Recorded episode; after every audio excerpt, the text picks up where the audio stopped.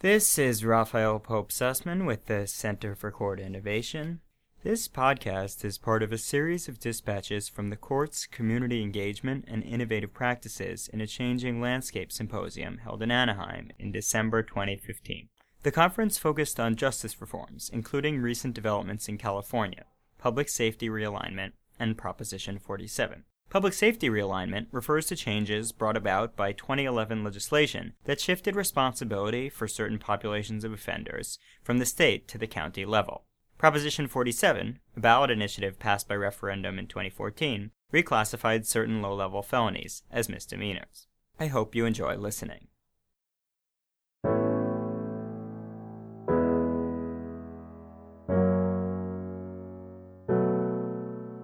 Hi, this is Raphael Pope Sussman with the Center for Court Innovation, and today we're here at the Court's Community Engagement and Innovative Practices in a Changing Landscape Conference in Anaheim.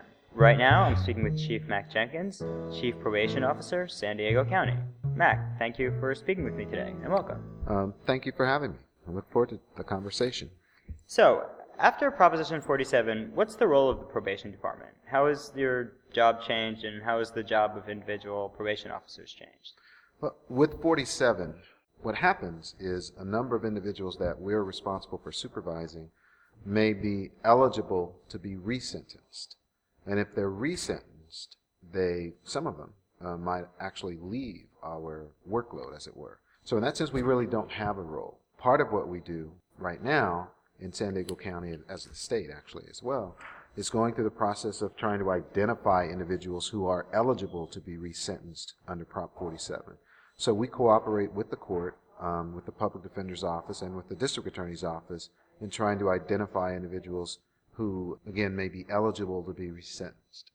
Can you talk about your work on community supervision? I know you've worked on supervision programs for DV offenders, sex offenders, substance offenders. Sure, I'm happy to. The great role that probation department plays in the criminal justice system is a community supervision role. What that means is I actually think we are very key players and sometimes understated players because folks don't really have um, the general public and sometimes even other system stakeholders don't have a great awareness of what we do. But what we do is critical because when you think about the American criminal justice system, law enforcement is very well known. The courts are really well known. But law enforcement's role really ends at arrest. The court's role uh, in the traditional system ends at disposition. But those, those individuals who are in the juvenile justice system, probation is the most common judicial sanction in this country in the criminal justice system. So what that means is individuals who've committed crimes, get arrested, and are adjudicated come to probation. Our role there is to work with those individuals, hold them accountable for orders that the court may have imposed on them, but then this is the most important part of our role. Our role is to help them make changes in their behavior so that they can leave the system better than how they came to it. So that's what we do. And we are, we are, we, probation as an entity, as community corrections practitioners, I, I think are critical in um, recidivism reductions and in uh, keeping a public safe and restoring uh, troubled lives. And how do you deal with maybe some of those particularly challenging demographics? Well, again, that's a good question. I appreciate that you ask it because what we what we are learning in 2013, uh, 20, 2013, 2015, is that to, in order to really deal with individuals that come into the system, we shouldn't look at them by the crime that they were convicted of. What we have to do is look at them to see who they are as an individual, see what has been their history, both in the criminal justice system but also outside of it what have been their efforts at prior treatment, other things in their lives, so that we can have a better understanding of how that person got to where they are today.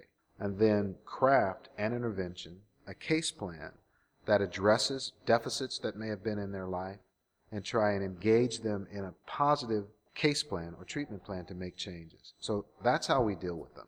And it's not to say that folks that have been convicted of domestic violence offenses are the same as everybody else because there are many times there are, are things related to individuals who, and I'm just using domestic violence as an example.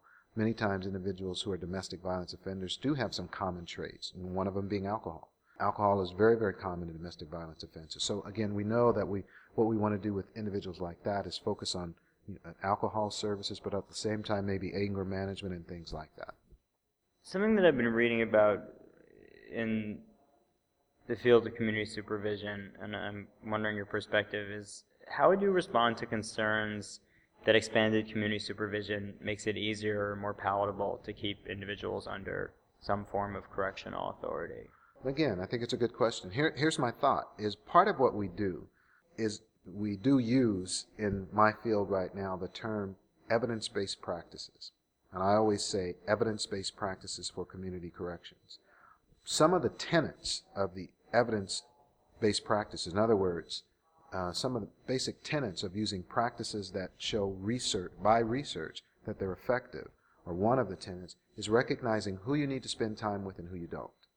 Not everybody that comes into the criminal justice system is at the same risk or has the same likelihood of staying in it or has the same likelihood of continuing their behavior.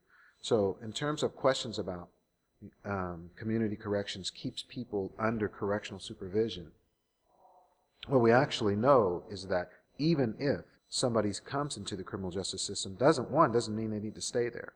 So, I'm, I'm basically what I'm describing is the, the tenet of risk-based supervision. So what we do is we employ tools to help us identify who's who. So we try to identify those folks who are most in need of intensive supervision, at the same time identify those folks who don't need it. So those folks who um, don't need it, we call them low risk offenders. They might well be on probation, but they might be on an unsupervised probation because they don't need intervention. So that's how I respond to it. We don't treat everybody the same. Where would you like to see probation in your jurisdiction in 10 years? What, what I'd really like to see is the rank and file officers becoming, in addition to, or as a part of being, an impactful and effective deputy probation officer, behavioral specialists. What I tell my staff now is that they are criminal justice behavioralists. So what that means is, I think that the profession, the vocation, deputy probation officers can have a higher level of competency of knowing more about what are some of the behavioral factors that, or some of the factors that influence behavior of the individuals that they work with, and can be across the board know, better prepared and better skilled at engaging with that, those individuals and helping them change their behavior. Sometimes it happens right now, just an experienced officer might learn some of those things. I won't say intuitively because it's from experience. It's not intuition. It's from experience. And so they do that already. But there's a way for us to teach it. There's a way for us to teach those skills, to teach very specific interventions, to teach en- engagement techniques. So that's where I'd really like to see, and I think can happen. You know, I, am retiring now, but if, uh, so I won't continue that effort in, in, my role as chief, but I do hope to continue work to try and take the vocation to that level across the board. Is there an idea maybe of some sort of formal professional development in that area? Yeah, I think so. I, th- I think we're already, you know, a lot of um, individuals that become probation officers come with academic backgrounds in criminal justice, but as many um, may come from academic backgrounds of social work or psychology and things like that. And that just makes the point that what a probation officer is, is somebody who works with another person, who works with people.